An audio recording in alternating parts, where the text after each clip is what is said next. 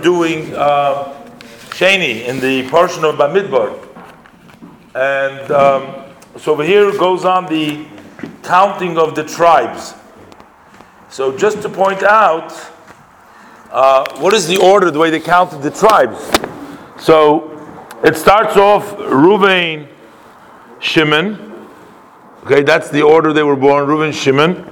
And then it jumps over to Gad.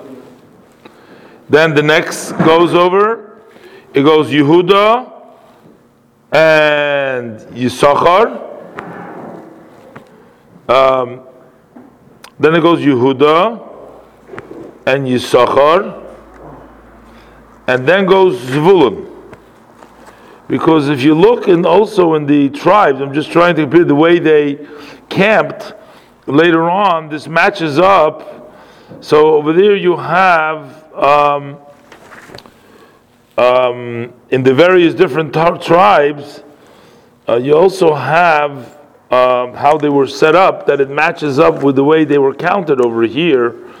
Um, you had Yehuda over there. Well, there the pasuk starts off with Yehuda over here because they were to the east. So you have Yehuda, and then you have Yisachar, and then you have Zvulun, like over here. Yehuda, Yisachar, and Zvulun, uh, like the second tribe over here. And then he goes back over here. The Machne Reuven is also you have Reuven, Shimon, and then you have Gad. And then you have um, the Machna Levim, which we're not talking about here because they weren't counted over here. And then you start with Bnei Yosef. You start with Ephraim.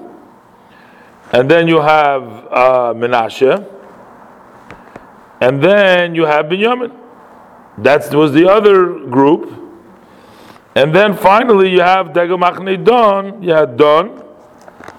And then you had uh, Osher. Don Osher.